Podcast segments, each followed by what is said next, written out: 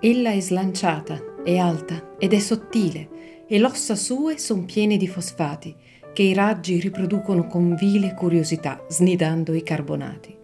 Ampere e Om oscillan lievemente, mostrandoci la spina sua dorsale che ormai non è nascosta più da niente, ma brilla nuda di una luce frale. O costole racchiuse in una gabbia, o viso con la carne ormai dispersa, ti guardo con amore, ma con rabbia, nella foto catodica e perversa.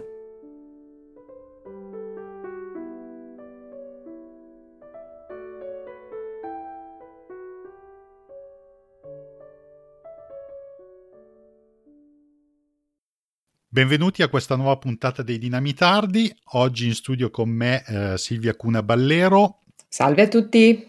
Eh, di formazione astrofisica, eh, divulgatrice e anche ho il gravoso compito di insegnare a, a degli studenti di, scuole. Sì, nelle età abbastanza critiche, diciamo. Ecco, ma tu insegni fisica o matematica? Cosa insegni? Tutte e due. Ecco, quindi stai preparando... Non mi faccio mancare proprio niente. Stai preparando la nuova generazione di scienziati italiani. Sì, o di gente che scapperà dalla scienza, a seconda di come mi viene. Esatto. Allora, in apertura abbiamo sentito che ci hai declamato una poesia molto interessante, un po' divertente, anche un po' macabra su questo, su questo pover'uomo che si trova un po' costernato a vedere le, le ossa, lo scheletro della figura amata. E questo perché oggi parleremo Uh, di... Dei raggi X. Esatto. O meglio. I raggi X di Wilhelm Röntgen, la vita di Wilhelm Röntgen, uh, questo fisico tedesco che scoprì i raggi X. Röntgen è una figura molto interessante perché agli inizi ha molte difficoltà a entrare nel mondo della, della, fisica perché è uno studente molto svogliato e ci sono università che diciamo gli rifiutano la missione però grazie a uno spirito di perseveranza e uno spirito di osservazione molto forti riesce a diventare un, un, un fisico sperimentale di, di, grande successo, appunto scoprendo i raggi X. E adesso ascolteremo la prima parte di questo documentario preparato da Silvia. E voilà, buon ascolto.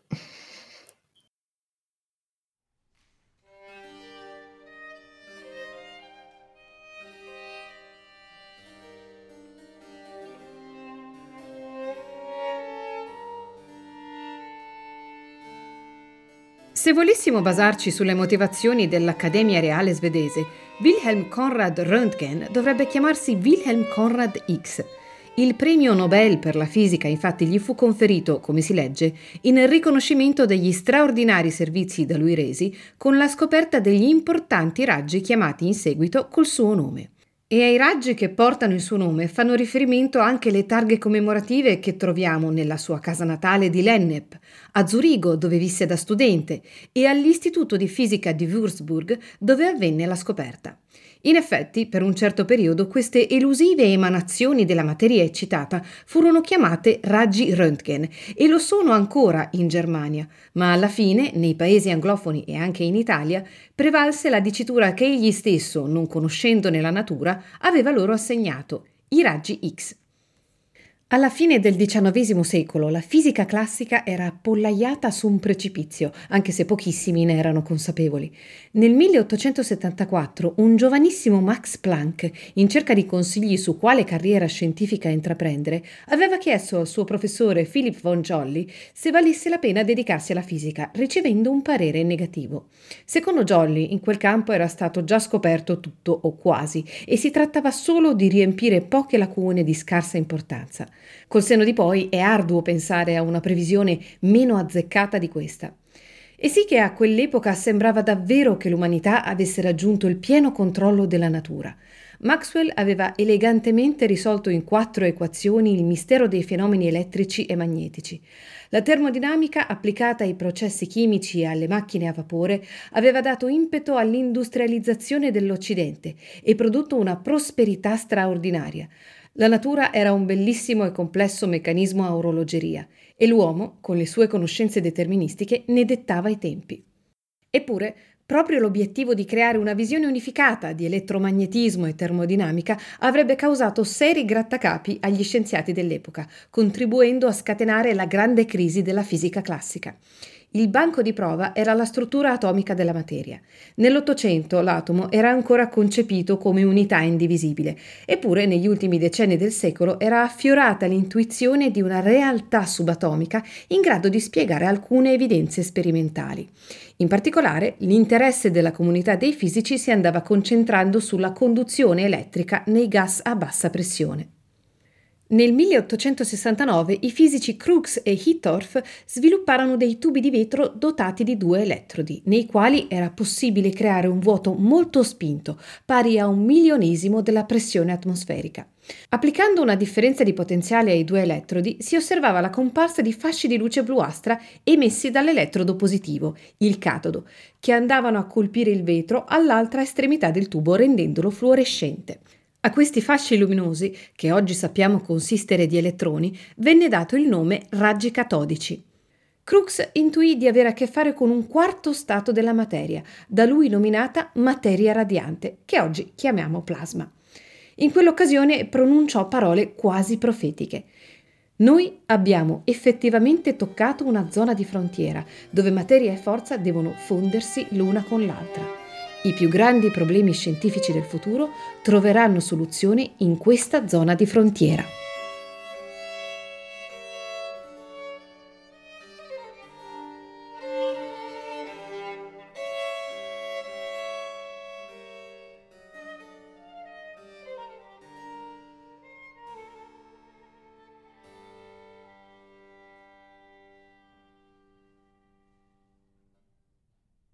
Allora, come abbiamo sentito, Crookes eh, nei suoi studi eh, postula, diciamo, una nuova interazione tra materia e forza e in cui le radiazioni elettromagnetiche hanno un'importanza molto fondamentale.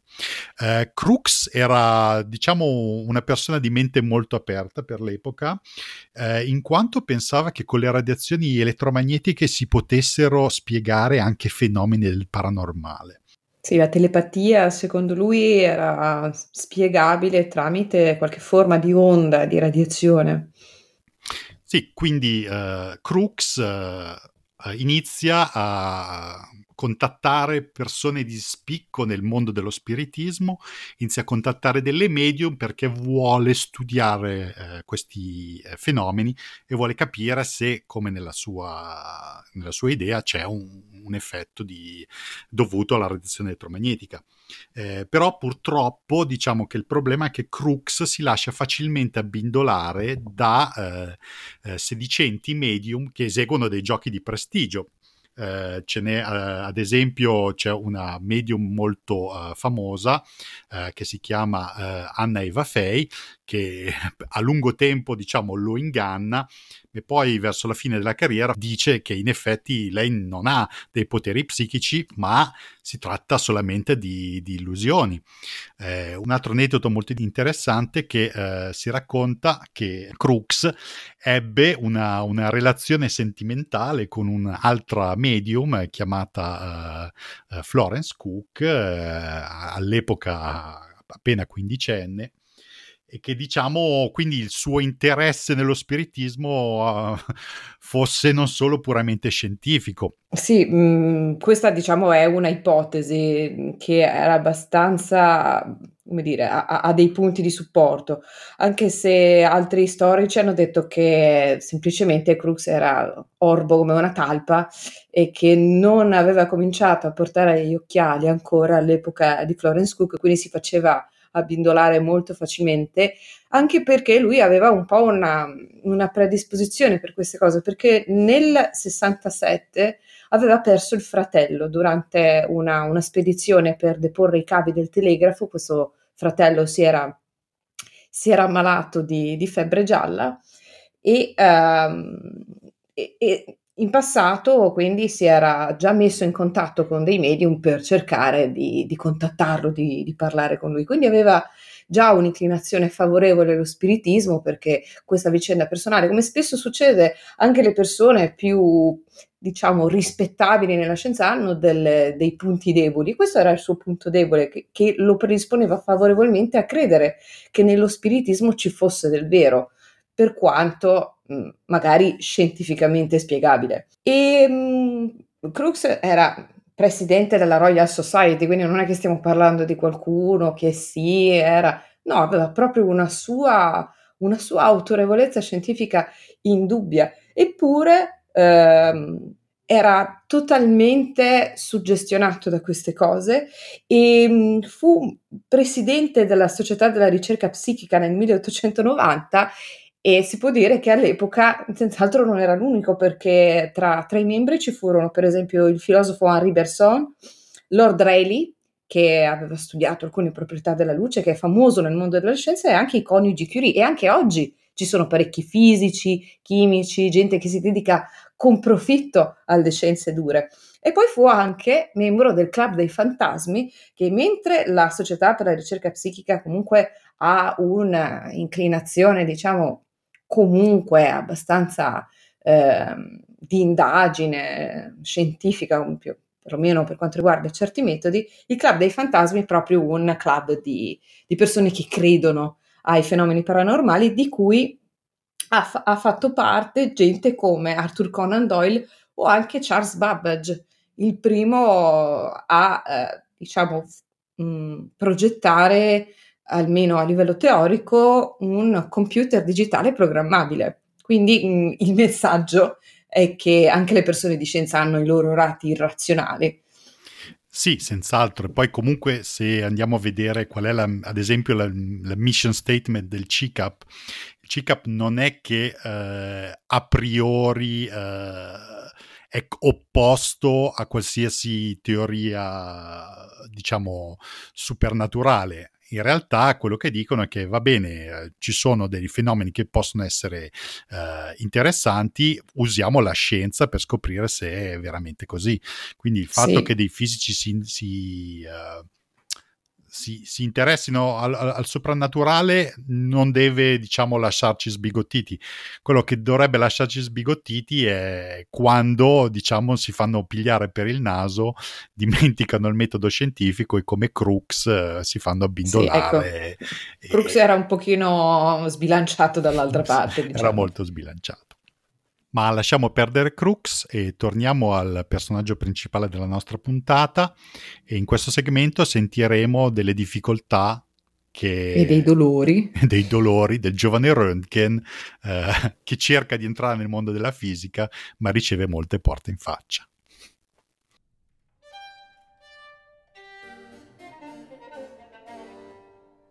Nulla in quegli anni lasciava presagire che sarebbe stato proprio Wilhelm Röntgen a contribuire in modo determinante e si può dire suo malgrado a squarciare la zona di frontiera descritta da Crookes. Nato nel 1845 nella cittadina prussiana di Lennep e trasferitosi con la famiglia nei Paesi Bassi in seguito ai tumulti rivoluzionari del 1848, Röntgen frequentò le scuole superiori di Utrecht, con un profitto buono ma non eccezionale riportando addirittura l'insufficienza in fisica nel 1864. In quell'anno fu espulso dalla scuola, probabilmente per la scarsa diligenza e la cattiva condotta. Da privatista tentò l'esame di ammissione all'Università di Utrecht, ma senza superarlo. Ottenne di iscriversi come uditore, ma non figurando come studente regolare, i titoli accademici gli erano preclusi. Insomma, non si può dire che il giovane Röntgen rappresentasse l'archetipo del fisico geniale. Per sua fortuna, un amico lo indirizzò al Politecnico Federale di Zurigo, dove fu ammesso anche senza diploma di maturità.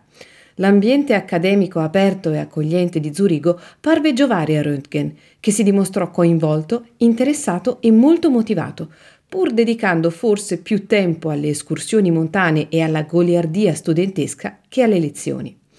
Il denaro, grazie alle generose sovvenzioni paterne, non gli mancava mai e confluiva in gran parte in lussuose carrozze e appuntamenti galanti.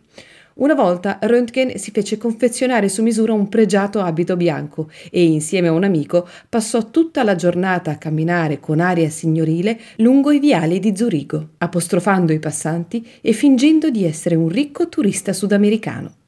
Come tanti suoi compagni di studi, Röntgen era un assiduo frequentatore del Bicchiere Verde, il locale fondato da un ex studente di Zurigo dove la sera, liberi dall'etichetta accademica e rinfrancati da una buona birra, studenti e professori del Politecnico riprendevano e discutevano i temi della mattinata in un'atmosfera più rilassata e informale.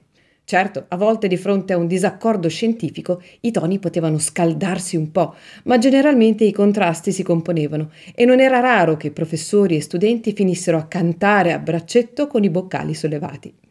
Lì conobbe Berta Ludwig, la figlia del proprietario del locale, che sarebbe diventata sua moglie e la compagna della vita. E anche dal punto di vista professionale la sua carriera cominciò a delinearsi. Nel 1868 Röntgen ottenne la licenza di ingegnere meccanico e l'anno dopo si laureò in fisica con una tesi sulle proprietà dei gas. Due anni dopo, il professor Augustus Kunt gli chiese di seguirlo come suo assistente a Würzburg. Kunt ebbe un ruolo cruciale nella formazione da fisico di Röntgen, trasmettendogli il rigore nella verifica e la necessità di padroneggiare l'apparato sperimentale alla perfezione. Röntgen lo seguì a Würzburg e poi a Strasburgo, dove si conquistò sempre maggior spazio come ricercatore e sperimentatore autonomo, fino a ottenere il titolo di professore ordinario a Gießen nel 1874. Qui Röntgen poté usufruire di cospicui finanziamenti e della possibilità di dirigere il nuovo istituto di fisica, costruendone il laboratorio. Ed è grazie alle ricerche svolte a Gießen che il suo nome emerse nella comunità scientifica internazionale. Röntgen era un ricercatore metodico, ordinato, scrupoloso e molto geloso degli apparati sperimentali che egli stesso progettava e costruiva. A lui viene attribuita la massima secondo la quale un esperimento deve essere verificato almeno otto volte. Meno sistematico fu l'orientamento della sua ricerca, che non mostrò di seguire un filo conduttore particolare. Tra gli argomenti a cui si dedicò troviamo la polarizzazione della luce nei gas, i fenomeni piezoelettrici, la compressibilità di solidi e liquidi, i calori specifici e via discorrendo. Questo apparente eclettismo si può spiegare come l'espressione di uno sperimentalismo puro, tipico di una corrente empirista molto popolare tra i ricercatori dell'epoca.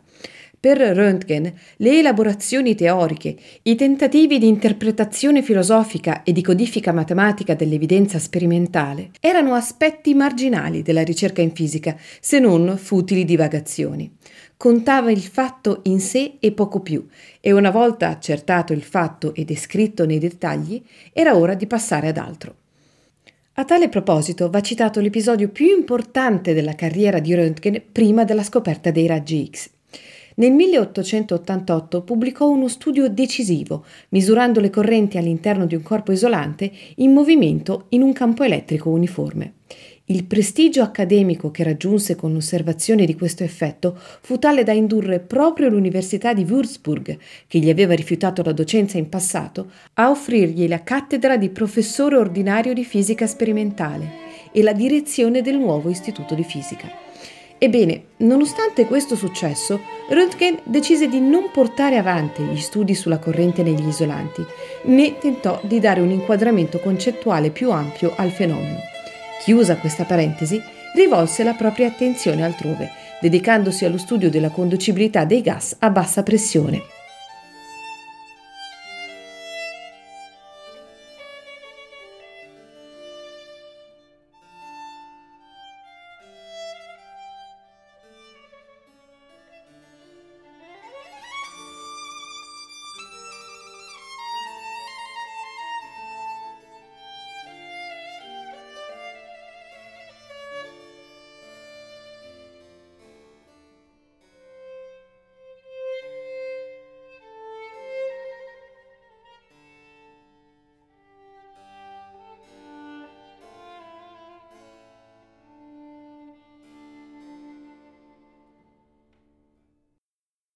Allora, come abbiamo sentito, uh, diciamo che uh, Röntgen ha de- molte difficoltà perché probabilmente non è molto attratto dal lato, diciamo, più accademico della scienza, dal lato teorico, ma ha voglia di sperimentare, ha voglia di lavorare con gli apparati sperimentali.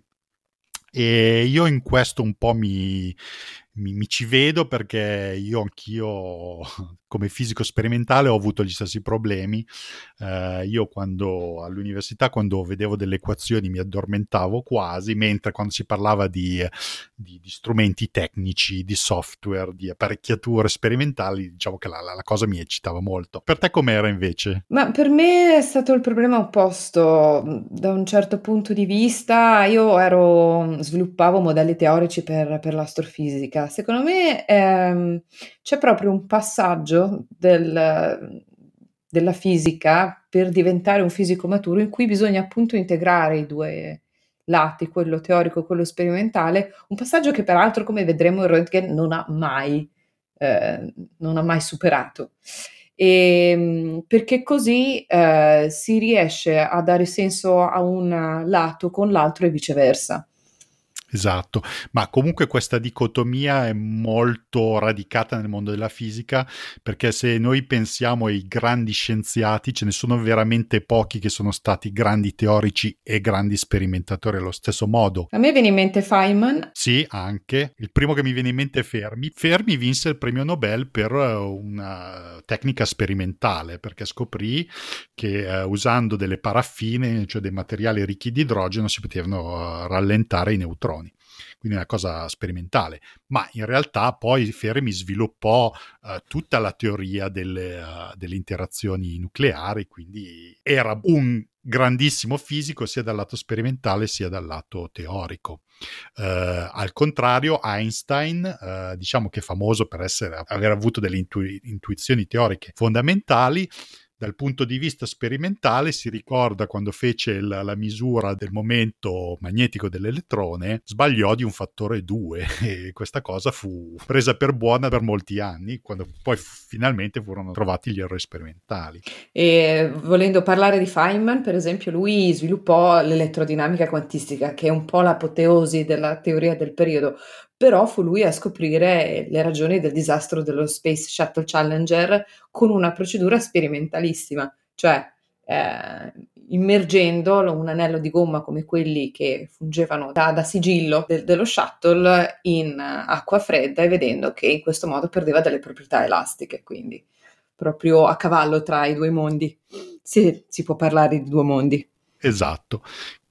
Quindi diciamo che la conclusione è che nessuno deve sentirsi inferiore eh, o escluso se ha delle parti che preferisce nella scienza rispetto a altre, è una cosa che accomuna molti, molti scienziati e anche molti mm-hmm. premi Nobel. Poi peraltro molti studenti variano molto a seconda dell'ambiente. Röntgen quando arrivò a Zurigo per esempio trovò un ambiente in cui era particolarmente a suo agio perché per contingenze storiche molti suoi connazionali, dopo i moti rivoluzionari del 48, erano dovuti emigrare in altri paesi, tra cui la, la, Svizzera. Lì si ritrovò un po' a casa e si ritrovò un pochino più entusiasta, motivato. Poi era pieno di, di, di montagne da scalare, lui era questo eh, scalatore infaticabile e nel metodo con cui aggrediva le montagne per conquistarle si trovano molti paralleli mh, con il metodo con cui aggrediva un problema fino a spolparlo e ad arrivare al dato sperimentale pulito. Adesso vediamo come uh, Röntgen va a spolpare uh, metaforicamente il problema dei raggi X.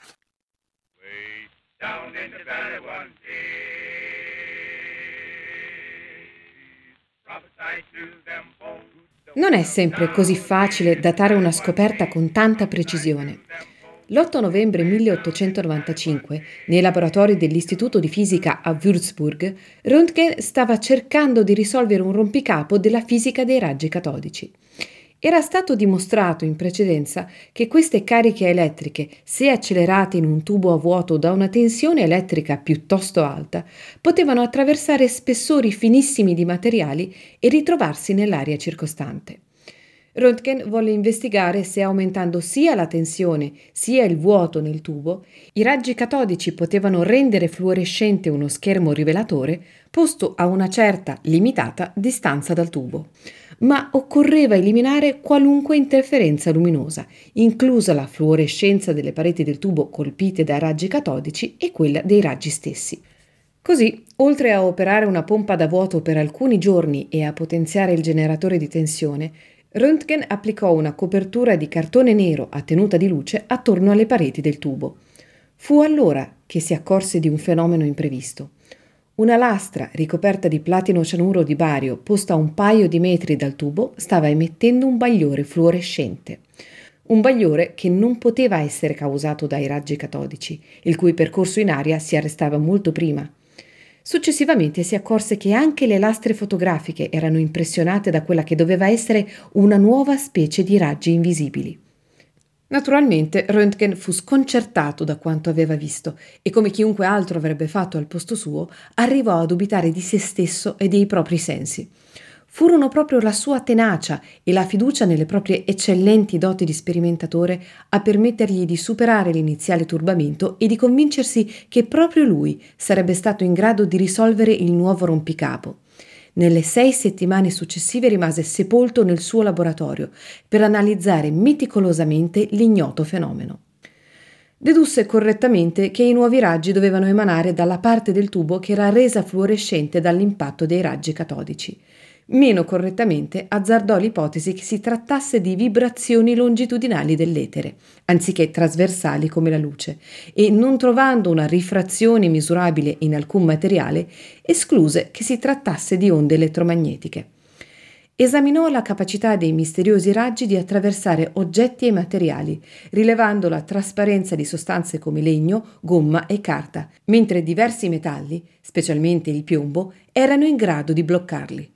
Fu allora che si accorse, con grande sbalordimento, che i raggi penetravano i tessuti molli del corpo, proiettando così sullo schermo fluorescente il profilo delle ossa della propria mano. Alla moglie Berta raccontò Sto lavorando una cosa che quando il mondo la conoscerà esclamerà Röntgen è diventato matto. Il 22 dicembre la condusse nel laboratorio per scattare la foto, che oggi chiameremmo la radiografia, della sua mano con l'anello nuziale al dito. Sei giorni dopo consegnò alla Società Fisica e Medica di Würzburg una prima comunicazione intitolata semplicemente su una nuova specie di raggi, dove ne enunciava le proprietà e il comportamento rispetto alla materia. Il 1 gennaio 1896 infine spedì estratti di questa relazione e diverse lastre con immagini ad amici e colleghi fisici. E adesso, disse, si scateni pure il diavolo.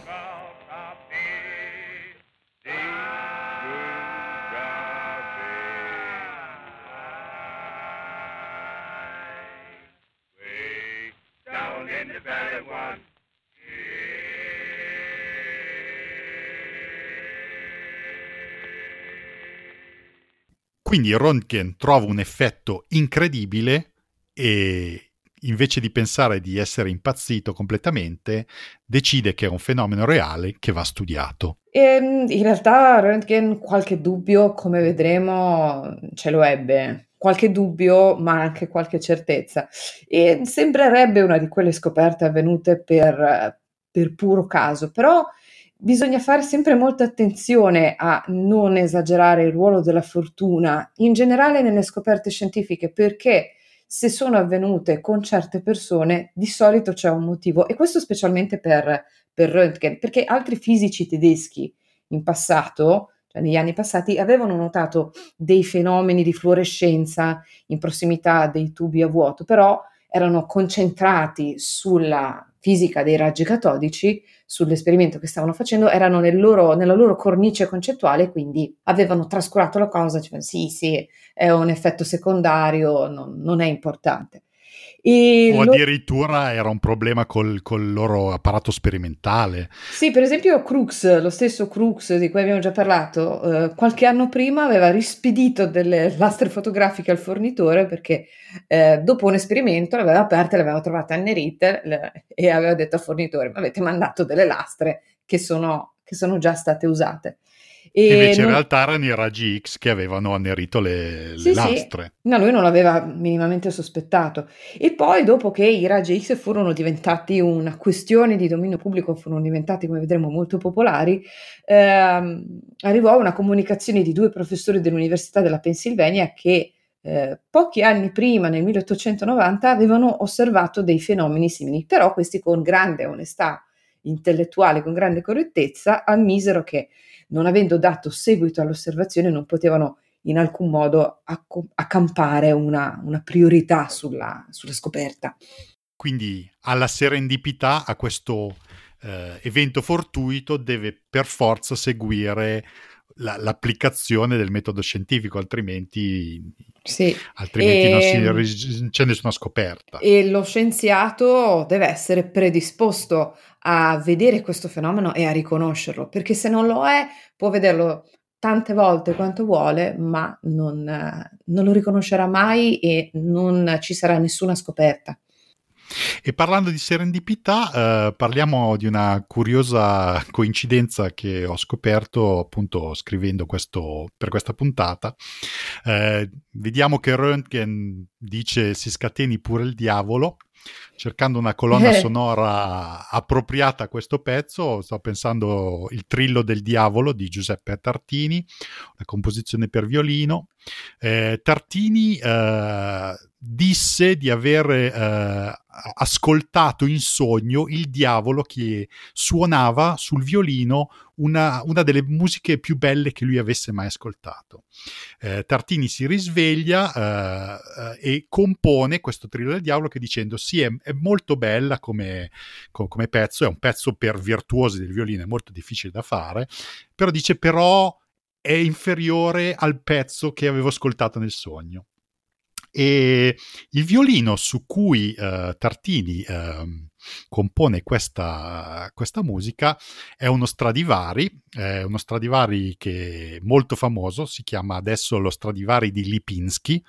Lipinski è un, un, un virtuoso polacco contemporaneo di Paganini, anzi si dice che fosse l'avversario principale di Paganini per quanto fosse bravo, che eh, ricevette appunto la il violino di Tartini. Il violino di Tartini cambiò, diciamo, proprietario per, molti, per mo- molte volte e a un certo punto giunse in mano ad un parente di Röntgen, si chiamava Julius Röntgen, un musicista olandese eh, il cui bisnonno era fratello del nonno di Röntgen, quindi il eh. diavolo è entrato nella storia di, di Röntgen per i raggi X, il diavolo rientra nella storia di, di Röntgen attraverso, attraverso la, il violino. Di Tartini. Sì, sì. Esatto.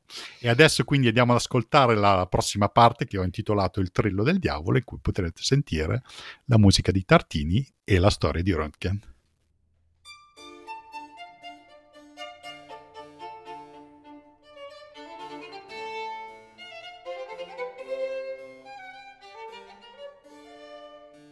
Da principio Röntgen faticò a vedere riconosciuta la sua scoperta tra i fisici Furono in parecchi, tra coloro che ricevettero le immagini e gli stralci della relazione, a reagire con incredulità. Non solo questi raggi non erano mai stati visti prima, non erano nemmeno mai stati previsti. Lord Kelvin, sulle prime, pensò a un artefatto e si ricredette solo quando ricevette una radiografia personalmente da Röntgen. Anche qui fu la sua fama di sperimentatore serio e scrupoloso a garantirgli il credito presso la comunità dei fisici. Ancora il 4 gennaio 1896 alcune radiografie vennero esposte in occasione del cinquantesimo anniversario della Società di Fisica, ma il discorso inaugurale non ne fece menzione e i pochi commenti in proposito oscillavano tra lo scettico e il maligno.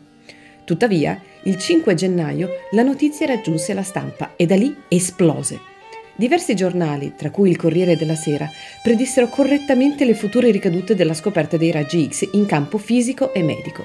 Il nome di Röntgen prese a circolare freneticamente, stavolta non solo tra i fisici, ma anche tra i medici e presso il pubblico generico.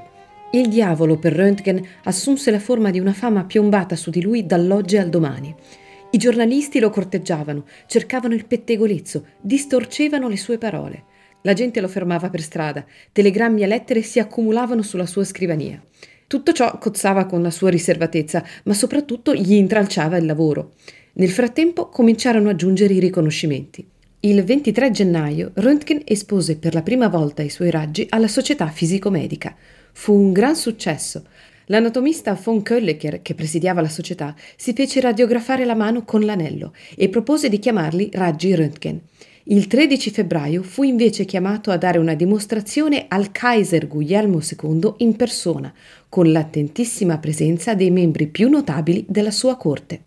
Nella credenza comune ai suoi raggi furono attribuite facoltà inverosimili e la stampa non lesinò sulle espressioni evocative al limite con il magico e l'esoterico. Si parlò di messaggeri dell'invisibile, emanazioni misteriose, ombre anticipatrici della fatale dissolvenza del corpo. Nell'epoca dell'iperrealismo, tipico del primo cinema dei fratelli Lumière e di una fotografia ancora giovane nella cultura di massa, i raggi X e la loro capacità di penetrazione rappresentavano una specie di parte occulta nella scienza dell'immagine. Ai raggi X fu conferito il potere di rivelare i segreti nascosti nel cuore delle persone, potere che fu sfruttato dai giornali satirici anche italiani, come il Guerin Meschino o l'Asino. I raggi di Röntgen potevano svelare le infedeltà di coppia, gli imbrogli dei politici, le vere intenzioni degli uomini. In effetti, il premio Nobel fu solo una delle tante onorificenze nazionali e internazionali ricevute da Röntgen. Tra le prime giunse anche il titolo di dottore in medicina honoris causa. L'impatto in medicina dei raggi di Röntgen fu immediato e duraturo. Agli inizi l'apparato sperimentale fragile e ingombrante e i lunghi tempi di esposizione rendevano complicato il loro utilizzo, ma le potenzialità dei raggi X come strumento diagnostico erano troppo grandi per non essere sfruttate e una schiera di dottori di ogni nazionalità dedicò il massimo impegno a migliorarne le prestazioni. I raggi X rendevano possibile stabilire la posizione e l'estensione di una frattura senza dolorose manipolazioni esterne durante il conflitto mondiale divennero indispensabili per localizzare pallottole e corpi estranei, permettendo ai chirurghi di operare con maggior sicurezza e salvando così un numero incalcolabile di vite.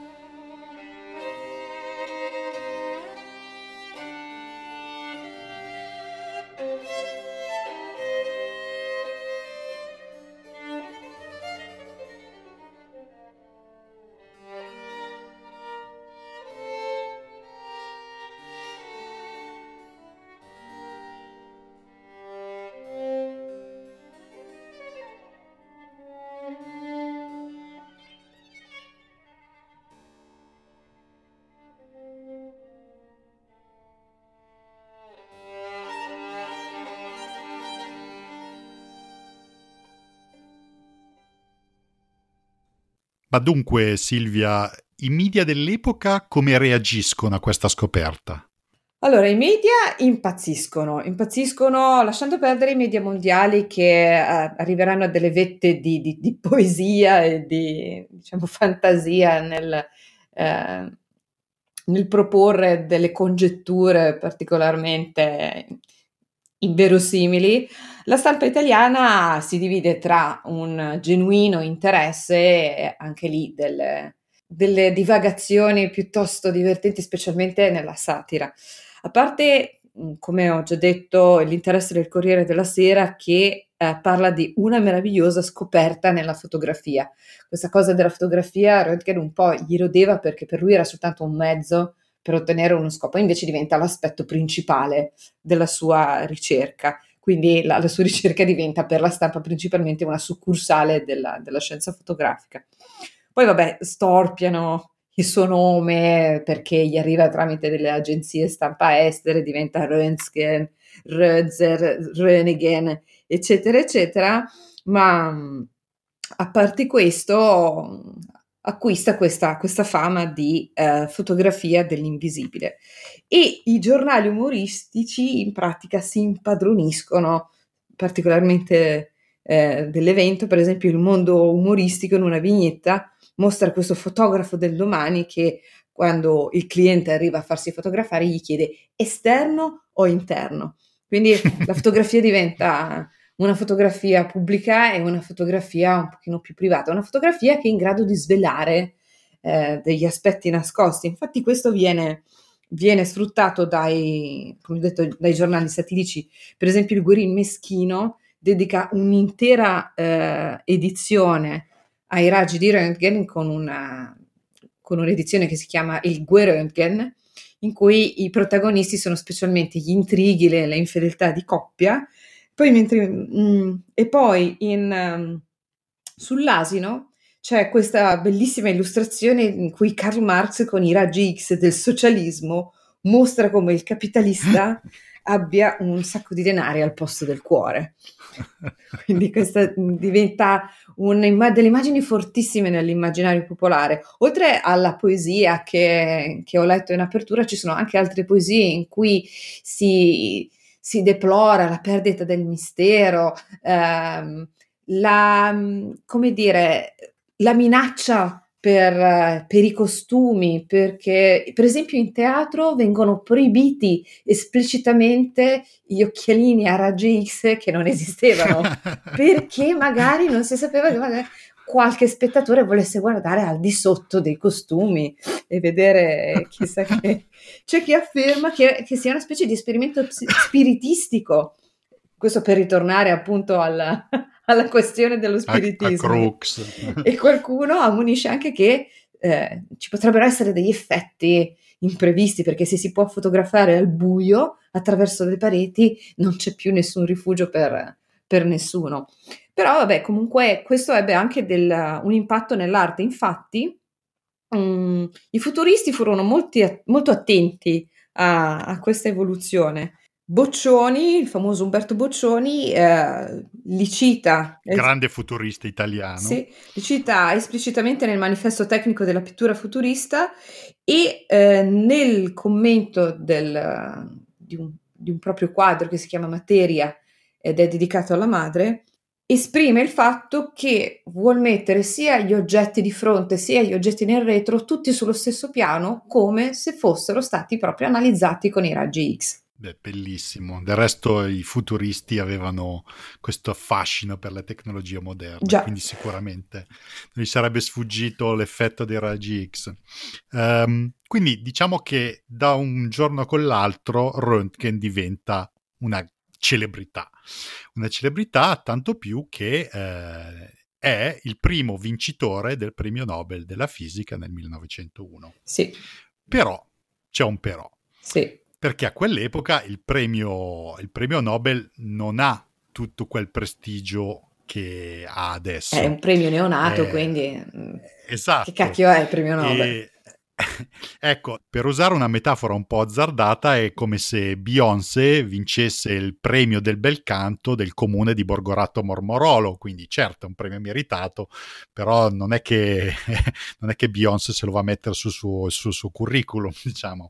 E, e in effetti... Ma tu che ne sai, Ronche... ma magari sì. non lo so. Saluto gli amici di Borgorato Mormorolo. Anch'io. Che ci sì. Ehm e in effetti, quando Röntgen vince il premio Nobel, eh, lui ha già vinto 22 altri premi di accademie mondiali di tutto, di tutto il pianeta. Quindi, cioè, il fatto che abbia vinto uno in più non gli cambia la vita perché era, era già straricco e strafamoso.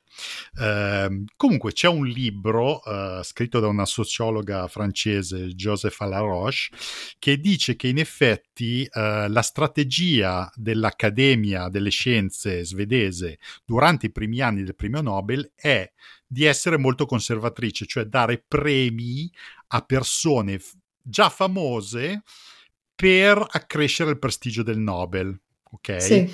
E, e, dice come se il, l'istituzione del premio Nobel fosse come una banca di prestigio che diciamo incamera prestigio all, all'inizio per poi negli anni successivi, quando già si è fatto un nome, eh, conferire prestigio a gente sconosciuta che magari non... non perché però si merita un premio. Mm. Quindi è per questo che eh, non, non, sei convinta di questa... Beh, dipende, nel senso che um, alcuni eh, sono già famosi di per sé quando vincono il Nobel. Se noi ci focalizziamo sui primi dieci anni di vita del premio Nobel, vediamo che eh, vengono conferiti a gente eh, già affermata accademicamente, su cui non c'erano dubbi che avrebbero meritato il Nobel, mm-hmm. eh, però una volta che il premio Nobel diventa prestigioso appunto per il, quindi viene lanciato appunto ecco, per il ecco, fatto quindi... di essere già stato dato a persone importanti una volta che viene affermato allora diciamo che l'Accademia delle Scienze può, eh, può prendersi dei rischi e, e, e, dare dei premi Nobel a persone eh, che sono meno conosciute, che però comunque meritano il premio. In realtà il discorso cambia perché le, i criteri di assegnazione sono molto diversi a seconda delle discipline. Ad esempio, il, il premio Nobel per la letteratura è molto radicale rispetto ai, ai, premi Nobel per le scienze, però in generale c'è questo aspetto di... Uh, che è evidentissimo nel caso di Röntgen, in cui viene premiata una persona che non ha alcun bisogno del premio. Sì, infatti si vede che non ha alcun bisogno, poi come vedremo nemmeno lui in un certo senso ne sente poi tutta questa necessità. No, anzi, anzi rifugge la, rifugge la fama. Ok, quindi la, la, scoperta dei raggi X viene uh, accettata dalla comunità scientifica non solo fisica ma anche eh, soprattutto dalla medicina, e cui quindi sentiremo in questo prossimo pezzo dopo il nostro spot.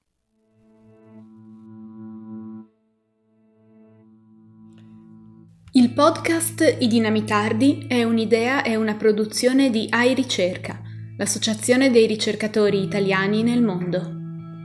AI Ricerca nasce per incoraggiare il networking tra ricercatori italiani di qualsiasi campo di ricerca, con l'ottica di creare collaborazioni scientifiche, comunicare la scienza in modo comprensibile anche ai non addetti ai lavori e scambiare informazioni utili sulle realtà lavorative.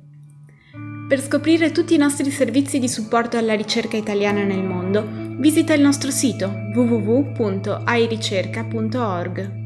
Puoi sostenere la nostra associazione e questo podcast iscrivendoti a Dai Ricerca o effettuando una donazione. Per maggiori dettagli scrivi a info at airicerca.org.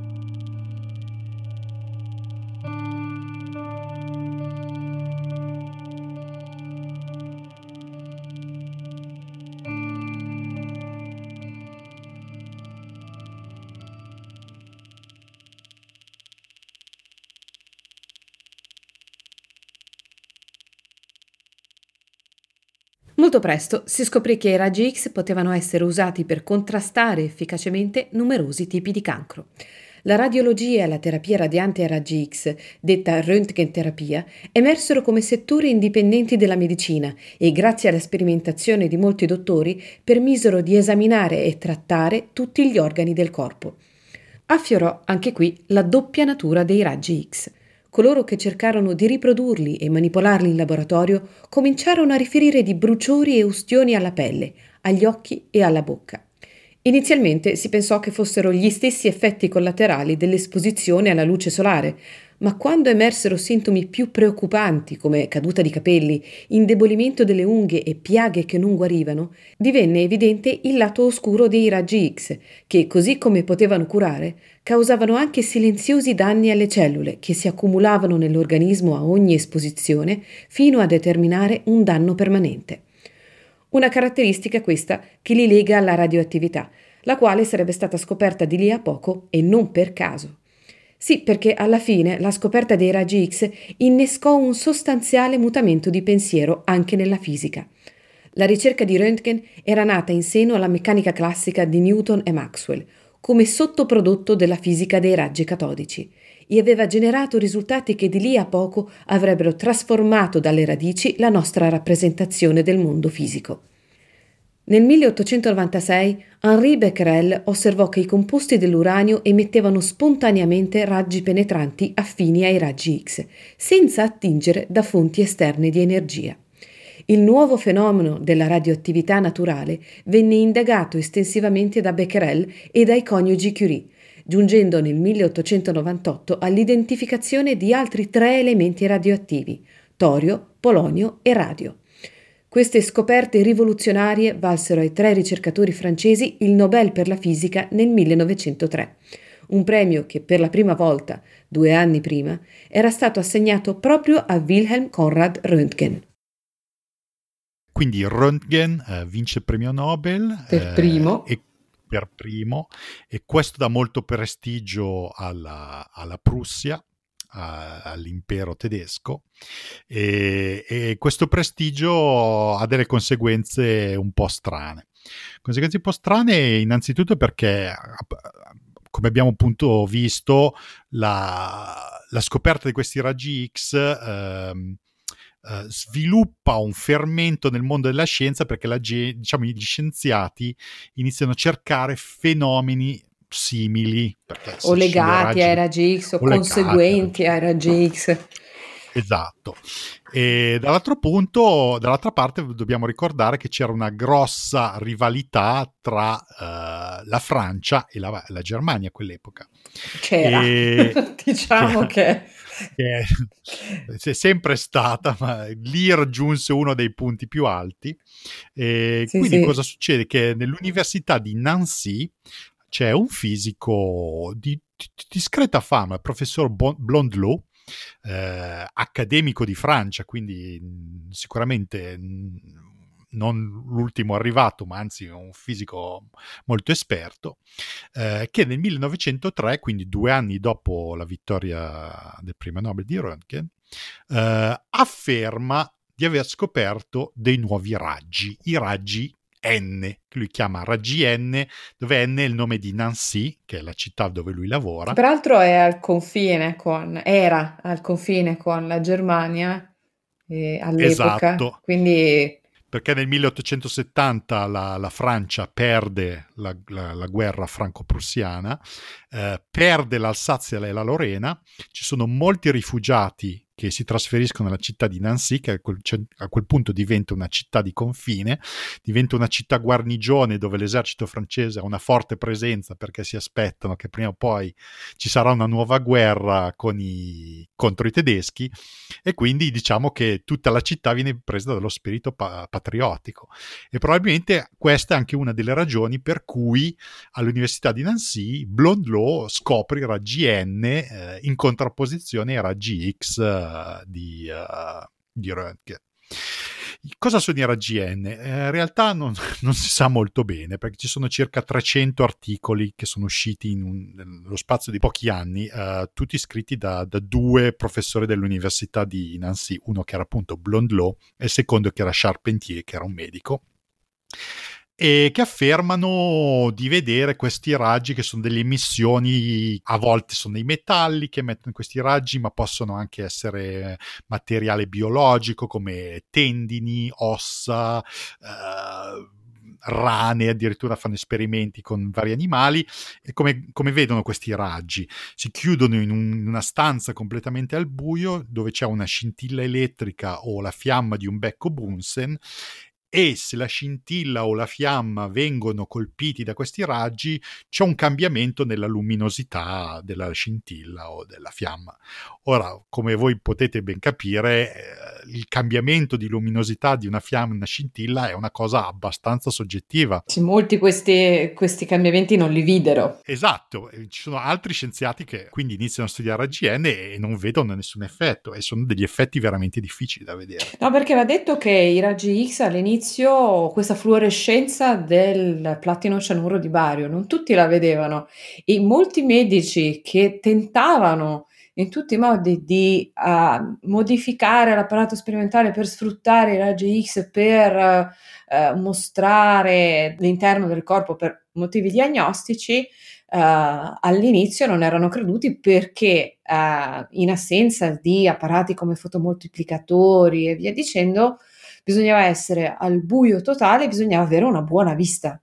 E infatti tanti non, non vedevano eh, gli effetti dei raggi X, non vedevano la, lo scheletro e per cui i primi pionieri delle applicazioni dei raggi X in medicina eh, non furono creduti subito. Quindi eh, era anche abbastanza realistico pensare che questi nuovi fantomatici raggi N non, vede- non si vedessero perché era difficile vederli. Questo succede abbastanza spesso nella, nella scienza di punta, dice, ah, io non l'hai visti perché non hai fatto l'esperimento bene, ma no, no, no non li hai visti perché non ci sono. Queste diatribe sono piuttosto comuni anche adesso con... Esatto.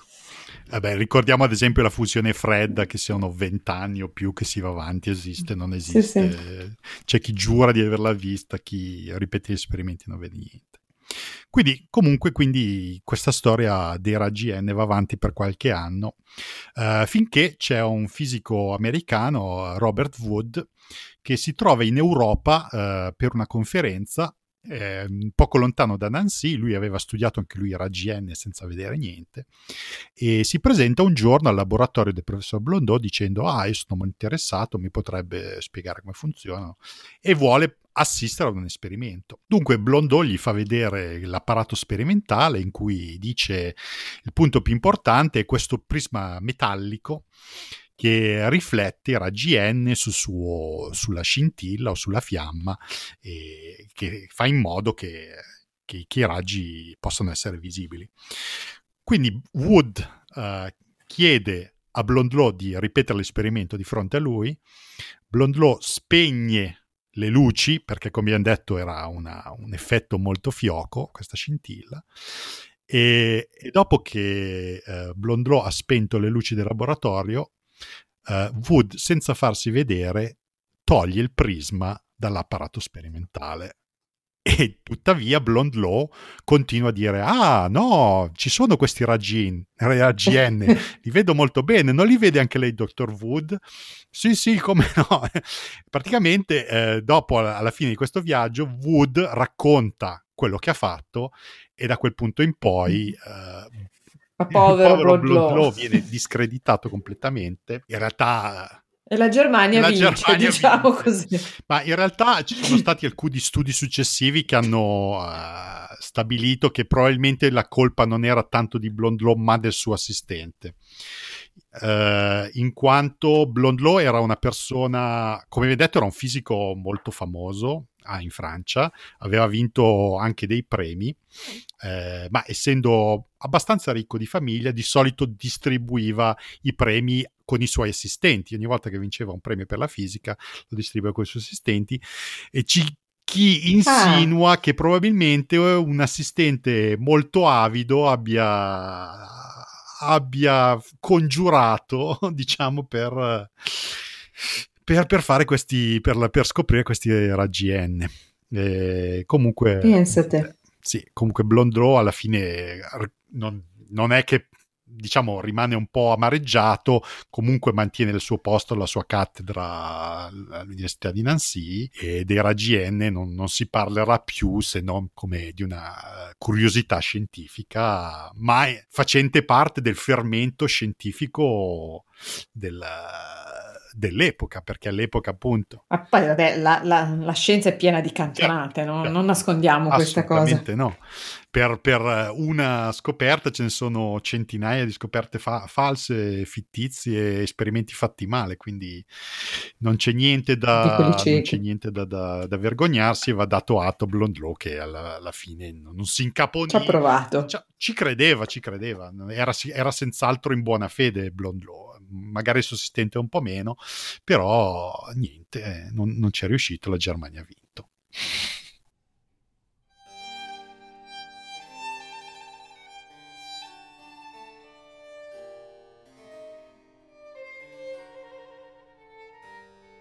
Röntgen non poteva certo definirsi un rivoluzionario e l'impatto della sua scoperta cominciò presto a metterlo a disagio.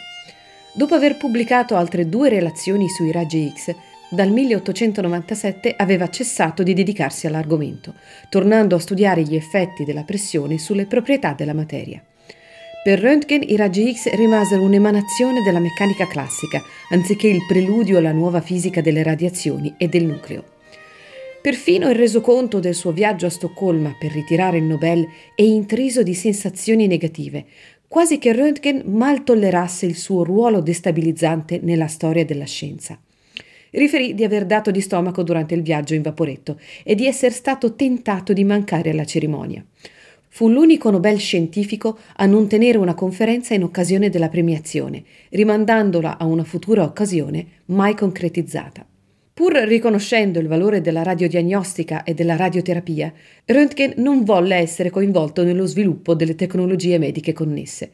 Nella fisica, la ricerca sui raggi X passò nelle mani di altre figure più energiche.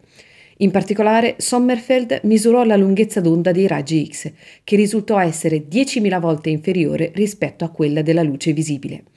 Von Laue e i Bragg predissero e osservarono la diffrazione dei raggi X su cristalli, ottenendo a loro volta il premio Nobel. Queste scoperte decretarono la natura dei raggi X come forma di radiazione elettromagnetica, una conclusione che Röntgen si rifiutò di riconoscere, rimanendo ancorato alla sua idea originale che i suoi raggi non potessero essere onde elettromagnetiche.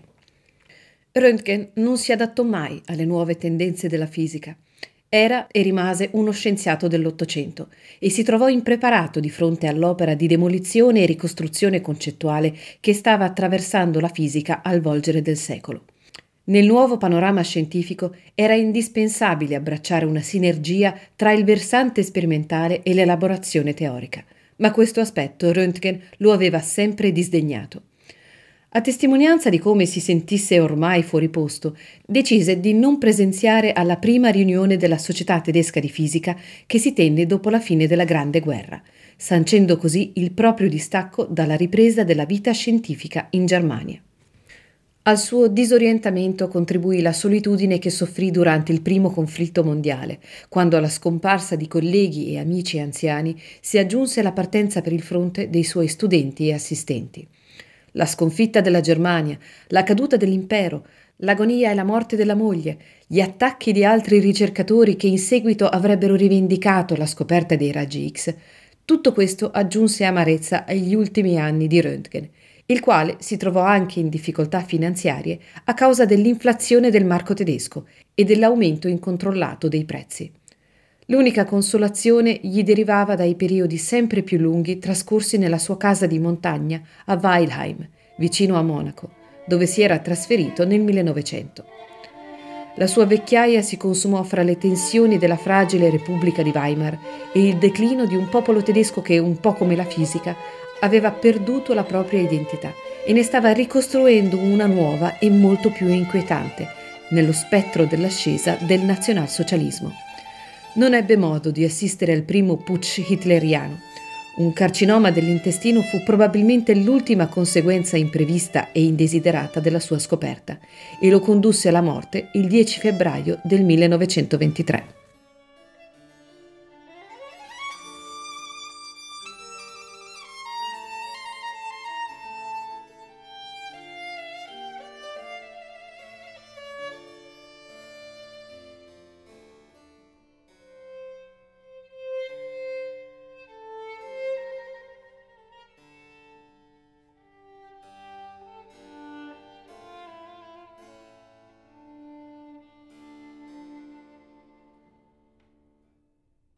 Quindi così si conclude la storia in maniera un po' triste di Wilhelm Röntgen. Sì, un po' deprimente. Mm, sì.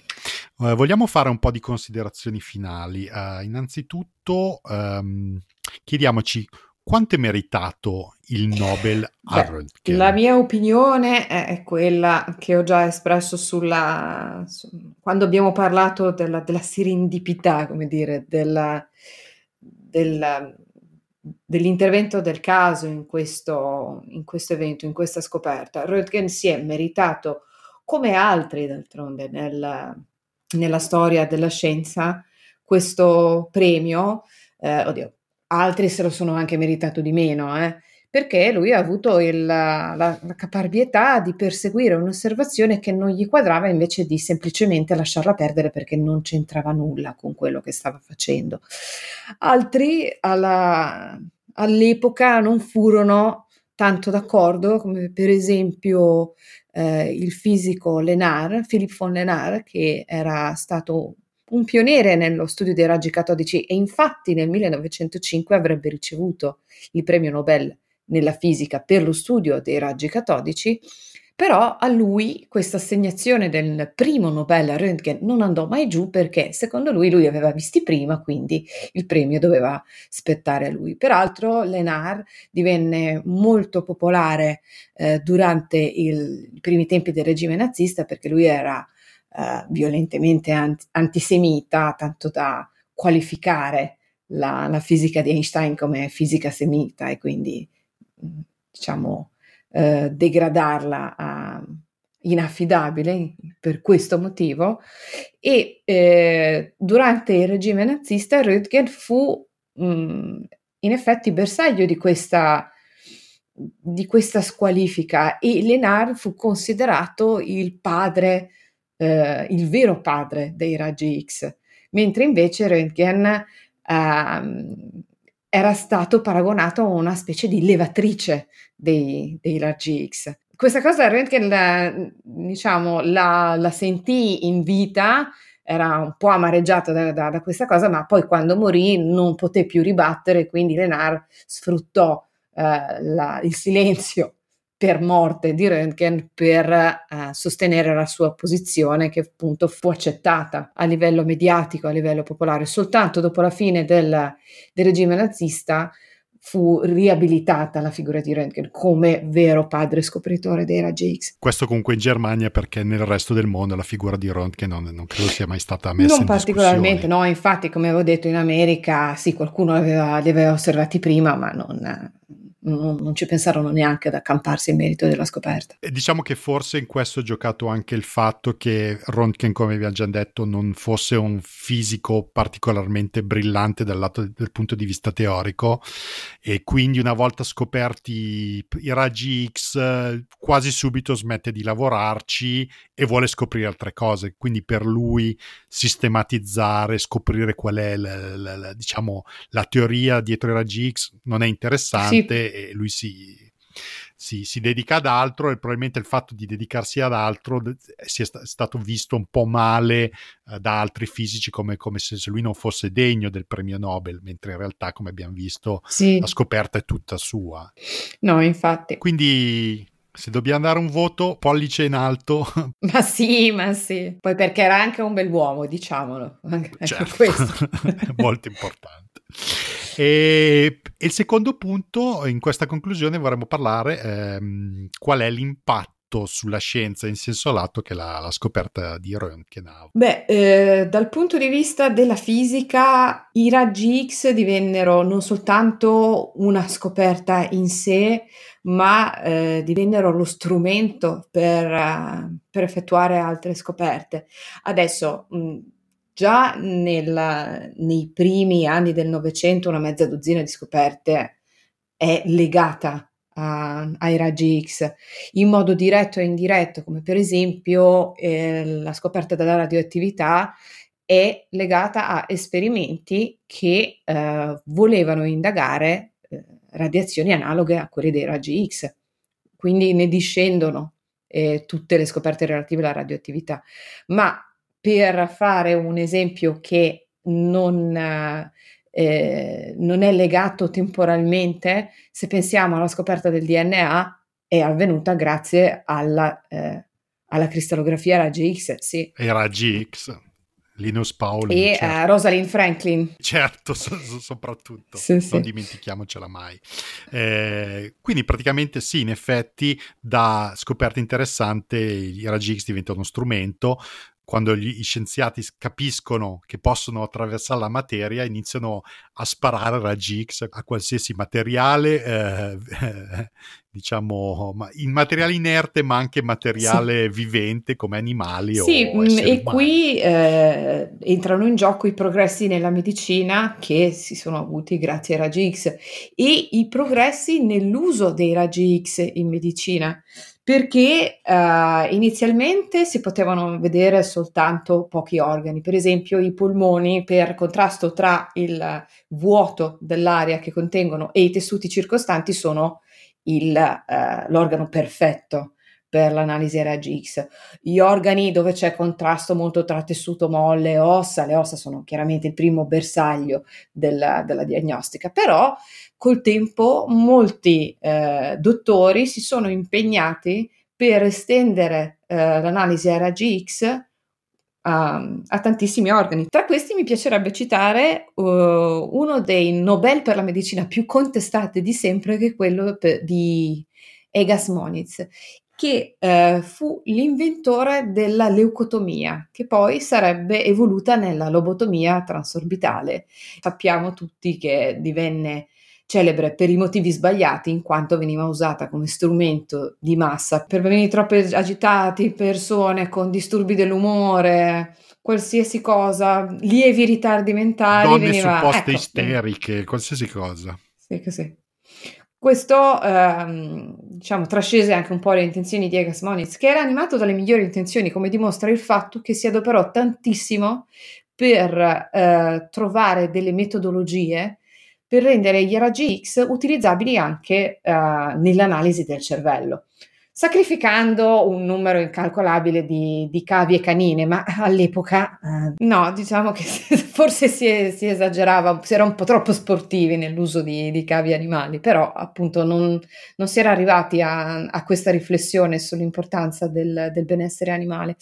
E eh, in Italia fu Alessandro Vallebona eh, questo medico che sfruttò i raggi X per creare le prime tomografie, che poi sono gli antesignani delle moderne TAC. D'accordo. Bene, eh, così si chiude la nostra puntata. Eh, grazie a Silvia per aver partecipato. Grazie a te per avermi dato questo, questa opportunità. Se gli ascoltatori volessero ascoltarti in qualche tua nuova avventura, dove possono seguirti? Uh, sì, allora, io sono, faccio un po' da, da giornalista freelance, quindi eh, scrivo qui e là, ma um, ogni tanto partecipo al podcast di Scientificast, ho il mio canale YouTube, che si cerca proprio Silvia Cuna Ballero, e anche se lo, lo sto un po' trascurando per, per, dedicarmi alla scuola in questo periodo, e poi sono Deception Island su Instagram e ho la mia micro paginetta Facebook che trovate appunto sul profilo Silvia Cuna.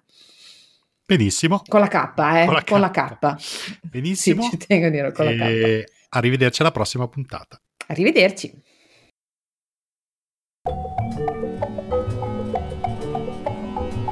I Dinamitardi, una produzione AI Ricerca.